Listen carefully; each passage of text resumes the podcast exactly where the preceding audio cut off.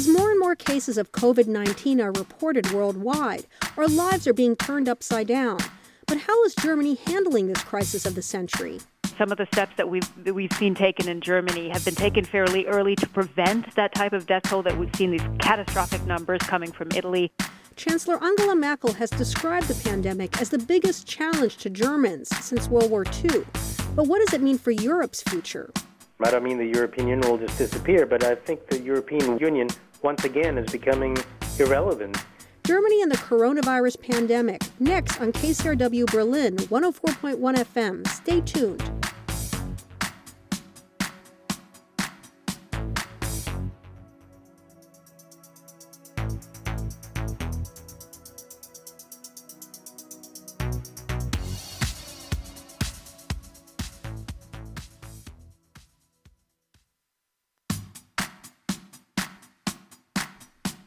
Welcome to Studio Berlin, our weekly current affairs show here on KCRW Berlin.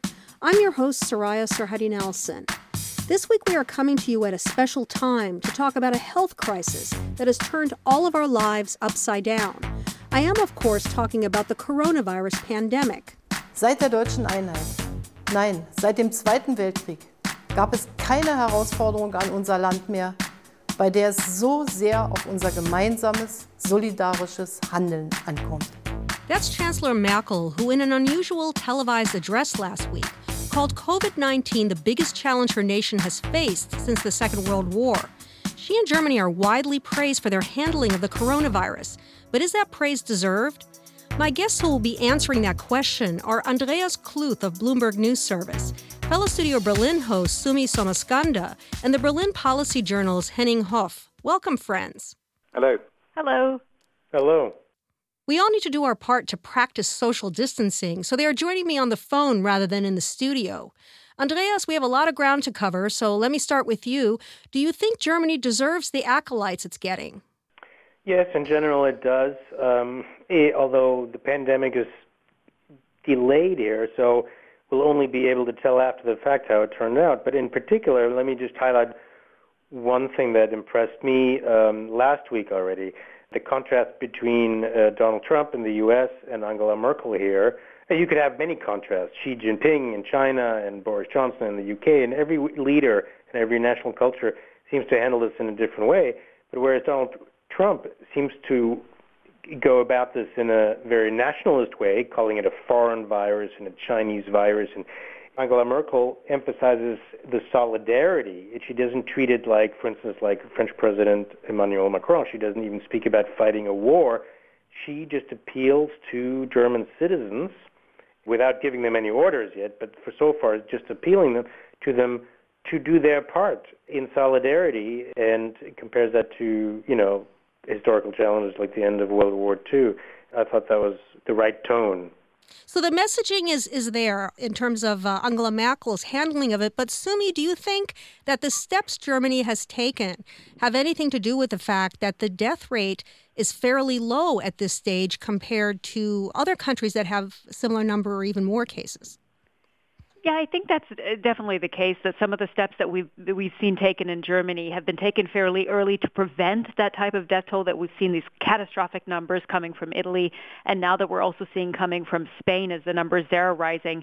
And you know, part of the reason uh, it's suspected that part of the reason that the the numbers are, remain fairly low, uh, some of the reporting that we saw from the Financial Times indicate that Germany is actually on top of the measures that have been implemented or recommendations, let's say, that have been uh, implemented here by the government and by the, the various state governments, has also been testing far more than those countries. So uh, testing for COVID-19, and uh, it's it's believed that up to 160,000 uh, tests a week are possible. It's not clear how many are actually being carried out, but that's also being credited for the, the lower death rate uh, that, that we've seen in Germany.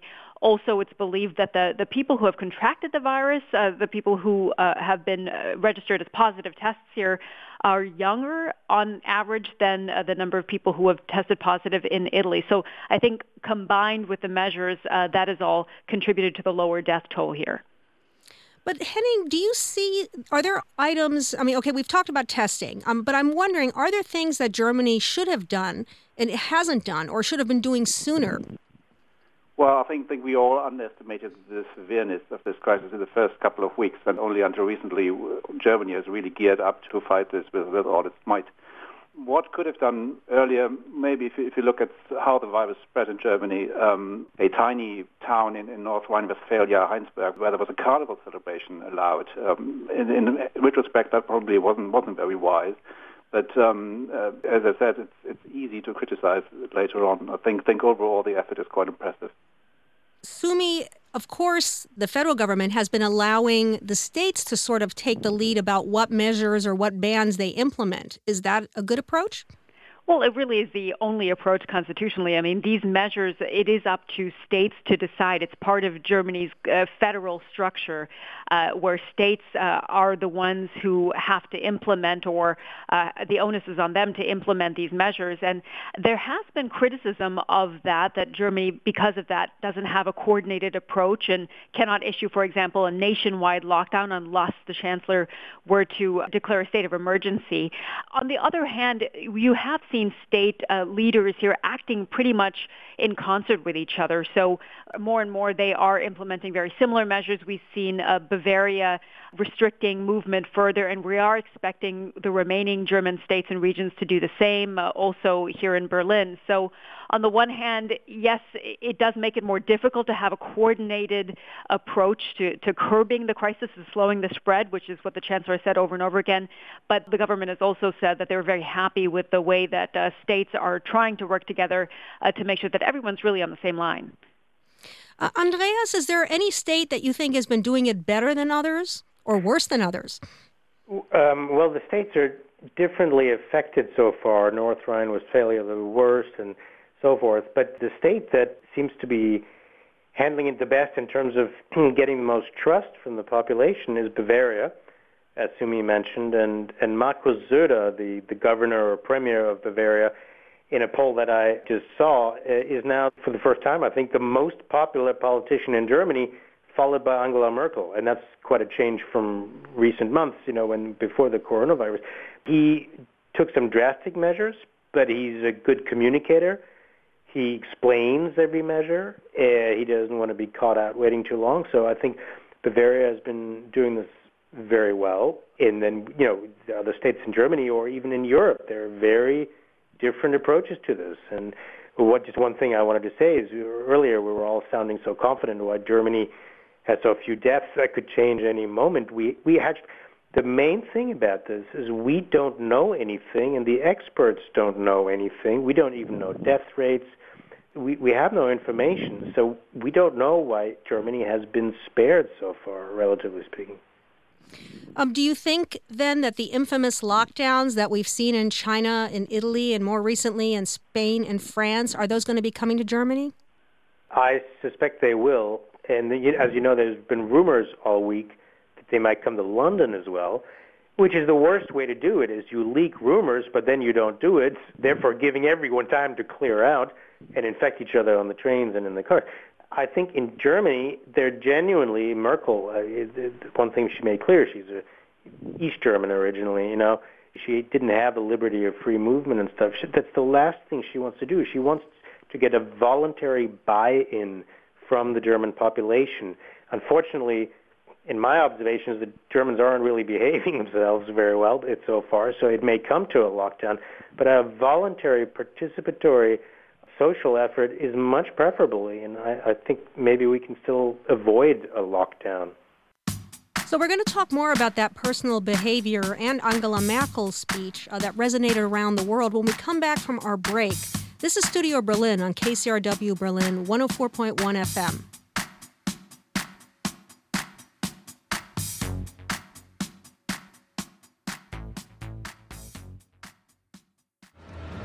Hey, you. You've been hearing and reading the news all day. So, what are you getting out of it? Are you smarter, more informed, better prepared for your dinner party later tonight? Well, the takeaway has you covered. We ask the tough questions, we hold lawmakers accountable, and if something just doesn't seem right, we ask, How did we get here? It's the takeaway with me, Tanzina Vega. Tune in to the takeaway weeknights at 6 on 104.1 KCRW Berlin. You're listening to Studio Berlin on KCRW Berlin 104.1 FM. I'm your host, Soraya Sarhaddi Nelson. And today, on this special edition of Studio Berlin, we're talking about the coronavirus pandemic and Germany's handling of it. On the phone with me are Andreas Kluth of Bloomberg News Service, fellow Studio Berlin host Sumi Somaskanda, and the Berlin policy journalist Henning Hoff. Chancellor Angela Merkel didn't sugarcoat the sacrifices people in Germany are going to have to make in the coming months. Solange das so ist, gibt es nur eines. Die Ausbreitung des Virus zu verlangsamen, sie über die Monate zu strecken und so Zeit zu gewinnen. Zeit, damit die Forschung ein Medikament und einen Impfstoff entwickeln kann, aber vor allem auch Zeit, damit diejenigen, die erkranken, bestmöglich versorgt werden können. Her message was almost apocalyptic and yet calming. Sumi, what do you think? You know, I was really impressed by the, the TV address that she delivered. I mean, it's important to mention that this is the first address of its kind that she delivered in her entire time in office, right? She never really speaks directly to the public, only the New Year's address. So it's the first time that a crisis prompted her to do so. And she's faced many crises in her time in office. So again, just highlights the importance of this. And she spoke not only in a clear and direct fashion, but also in such plain language, uh, referring to people's families, to their grandparents, to think of them, really appealing to people. Uh, she made a point of really championing the people on the front line, so the healthcare workers, uh, and also giving a you know a big um, thanks as well to the people who are working in supermarkets, you know, stocking shelves and working um, at the registers to make sure that people still uh, can buy food essentially. And I think it, it was a message that was so uh, that was delivered in such a calm fashion, but with also uh, so much urgency. And she managed to balance the tone, in, in my opinion, in just the right way. And in, in general, she has seemed to me to strike the right tone uh, throughout this crisis. And I say throughout, even though she's only really spoken um, uh, spoken up about the coronavirus pandemic in the past few weeks. But if you remember, uh, she in the very first comments that she made said, you know, 60 to 70 percent of our population is likely to to be infected and that was called fear mongering by some. But she said, you know what? I have talked to health officials, and this is what they're telling me. So she, she's, you know, she's really at pains to, to say over and over again, this is information. All that I'm saying is based on what health officials are telling me. So uh, again, based in science and calm uh, delivery, I think has been really effective. So, Henning, was this Angela Merkel the politician or Angela Merkel the scientist that we heard in that speech? I think definitely both. Um, she, this is really very much her style. This is mixing this sort of calm and thought through um, sort of methodology of, of a scientist and, and making this sort of her political style, which has served her well over the last 15 years or so. And um, I, I, must say I, I, was impressed too. The only thing which probably was missing from her speech was this sort of European dimension to it. Sort of, we, we see our, our neighboring countries are all sort of affected in various ways, and it would probably been sort of a the icing on the cake if she she had sort of in, in terms of political communication also had been, been able to, to mention this European dimension to the whole thing as well. Well, it does seem that a lot of the European countries are going it alone and shutting their borders. And I mean, they are in conversation with each other, but they seem to be making individual decisions. Andreas, does that mean the end of the European Union?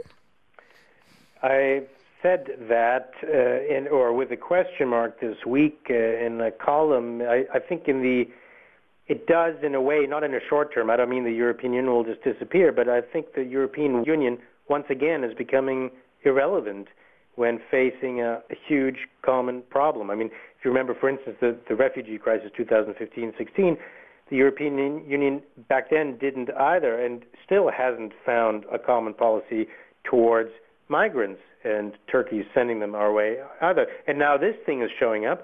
And I also was impressed by Merkel, as I said, but it's also true that Germany has an export ban or ha- has stopped shipments of face masks to some of its southern neighbors, um, Austria, Switzerland, and and so if the EU is really the solidarity project, which was ultimately aiming at you know at a United States of Europe, where we would have a common identity, even that's all gone, and it's purely national solutions and national solidarity and allegiance.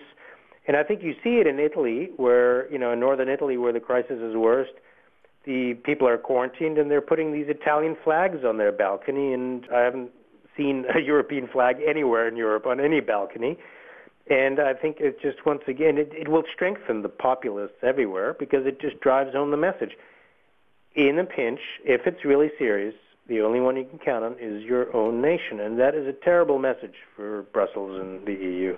I would, would give it a little bit more time, Andreas. I think the sort of the the EU couldn't really react. Health is not one of the, the sort of competences of, of the European Union, and we have, still have national health services all across Europe.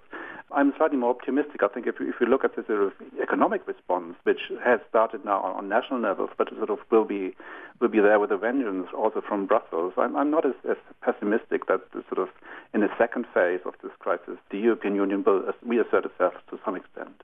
When you're talking about the economic measures, maybe you can elaborate a bit on them for the audience. Well, there's sort of um, all national governments have sort of started uh, huge um, multi-billion programs now to support their, their, national economies. But Brussels has a lot of firepower too, and the uh, European Central Bank sort of uh, announced unprecedented measures to, to stabilize um, Europe's economy, and we will will see we'll see the effects of that in the coming weeks and months. Uh, Sumi, I'm going to go to you to ask about personal responsibility, and not because I don't think you're being responsible in this crisis, but but we live here in the capital, Berlin, and if you go on the streets, uh, you see a combination of things. I mean, you see places that are emptied out. Alexanderplatz yesterday, for example, was completely empty when I went there, but then you see a million people in the park, Volkspark Friedrichshain, which is not too far from my house, or people having their kids play in playgrounds, even though there's been a, a recommendation against that. Do you think that personal responsibility is going to really be the thing in the end that makes the difference, or is it leadership that makes the difference? Well, leadership, Soraya, I think can only go so far. I mean, we've seen Chancellor Merkel issue her recommendations, appeal to people to please stay at home, please pa- practice social distancing, uh, isolation if possible. And at the end of the day, it will come down to us. We have seen proven that you know self or isolation, social distancing does help.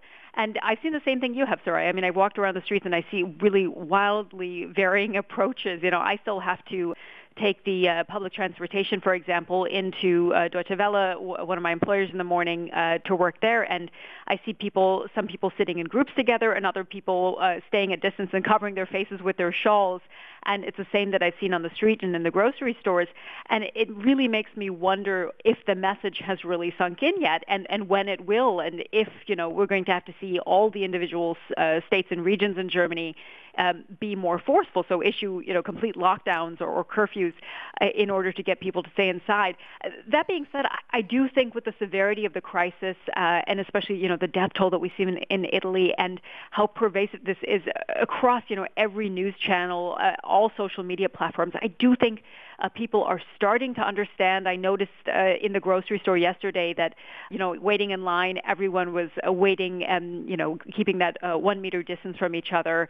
And that was something that just a few days earlier was not the case when I was trying to, to buy stuff at the grocery around the corner from me. So, yes, to answer your question, I do think that personal responsibility is going to be key. And I think that people are slowly starting to get it, although we'll have to see uh, how people um, act as the days get warmer and people want to spend more time outside. Briefly, if I can get each of you to describe how you're going to be doing your jobs from now on, because it's our job as journalists and as people who convey information, whether it's in journals or on air or in newspapers or online, you know, to bring that information to people. How do we do that in this environment? I, as a, veteran war correspondent, am finding it really difficult to figure that out. So I'm curious, just briefly, if you could describe how you guys are going about your daily jobs at this stage. Are, are you asking specifically if I'm doing it in my underwear? Or... well, if you want to get to that I, level of I'm detail. A, I am now a, a, a opinion columnist, which is a wonderful thing to be in this uh, situation. I can do that from home or from anywhere. And for me personally, there's almost no interruption at all except the lack of stimulation from my uh, colleagues in the office. Henning, what are you doing? Are you working at home or in the office, online, or how are you doing it? I'm working from home now as the whole editorial team of the um, two, two magazines we publish, the Berlin Policy Journal and Internationale Politik. It, it's a unique, very new um, experience. Everyone sits at his own table at home, and we're trying to, to have our meetings nonetheless. It's challenging, and I really miss going out, I must say. But hopefully, it's not for too long, and at some point, things can go back to normal. And Sumi, what about you? I mean, you have TV and radio. This has got to be really hard. It is really hard, Soraya, at DW News, which is Germany's international broadcaster. It's a surreal experience. You have to imagine we have a huge, you know, humming newsroom regularly, and they reacted very quickly and proactively and split us up into different newsrooms. So we're working across the building. There are shadow teams at home, contingency teams that come in if one person's infected, and, and an entire newsroom uh, working on one particular day has to be uh, quarantined. And so uh, it's mind-boggling for, I think, the bosses to try to organize schedules and different teams at different places. Also have to mention that since schools are closed, a lot of people are dealing with childcare and taking care of kids at home. So it's an odd balancing act, but somehow it seems to be working so far. Do any of you have a sense of how long this will be? I mean, you know, we, we've heard that months, we've heard, you know, the end of, of Easter vacation, we've heard in the fall in the United States and California in some places. I mean, what is your best guess at this stage? I know someone who's working in, in one of these German companies working on a vaccine, and you know, there's the politics of vac- the vaccination was huge because Trump tried to buy a German company uh, and, and all that. It'll depend on that or on uh, the so-called herd immunity. But I fear that whenever we come out of you know self quarantine, it'll pick up again. And I actually I'm not so sanguine that this will be over soon. I think there'll be degrees, you know, green, yellow, and red, or something that where we partially let the economy come back, and then if cases come back, we throttle it again. But I think this could be with us for the whole year. Sumi? Yeah, I agree with Andreas that it's just so hard to tell right now. I, I think uh, from most of uh, what I've seen in terms of researchers and epidemiologists speaking on this, uh, you know, we could look at China, at Wuhan, uh, and see how the, the rate has turned around there and be perhaps positive that this could, you know, be over in a few months. But on the other hand, that doesn't mean that the infections are completely gone in China or in Wuhan for that matter. And it could be that COVID-19 is with us uh, for the foreseeable future. That could mean that we will all need to get a shot every year. Uh, I mean, it's it's really hard to say. And even if there is a vaccine, I mean, the best research seems to indicate that it could, until it's actually out on the market, it might be mid 2021. So that's a long time from now. Henning, any closing thoughts on that? I tend to agree with, with Andreas and, and Sumi. Uh, it's really, really hard to tell. Uh, we're probably better off preparing for this take, taking quite a long while. But then again, there, there are quite a, quite a few, few things we just don't know. And this might also sort of play the other way. Maybe uh, a vaccine goes, is invented quicker, and um, I wouldn't sort of, at that point, be too pessimistic about everything. Well, that's all the time we have for this episode of Studio Berlin. Um, my guests are Andreas Kluth of Bloomberg News Service, fellow Studio Berlin host Sumi Somaskanda, and the Berlin Policy Journal's Henning Hoff. Thank you very much. Thank you. Pleasure. Unfortunately, we lost our phone connection to Andreas at the end, but I very much appreciate him and the others taking the time out to discuss these important issues. And now for a coda to this episode. Chancellor Merkel on Sunday announced a ban on any gatherings of more than two people, unless you are related or living together. She told reporters that the ban, which will be enforced by police, will continue at least through April 5th. Bitte ziehen Sie alle mit. The Chancellor added, Please, everyone do your part. Show some reason and compassion. A few hours after that press conference, the German government announced that Merkel had gone into self quarantine after she was notified that her doctor, who had given her a pneumonia vaccine, had tested positive for the coronavirus. I'm your host, Soraya Sarhaddi Nelson. Tune in next week to another episode of Studio Berlin on KCRW Berlin 104.1 FM.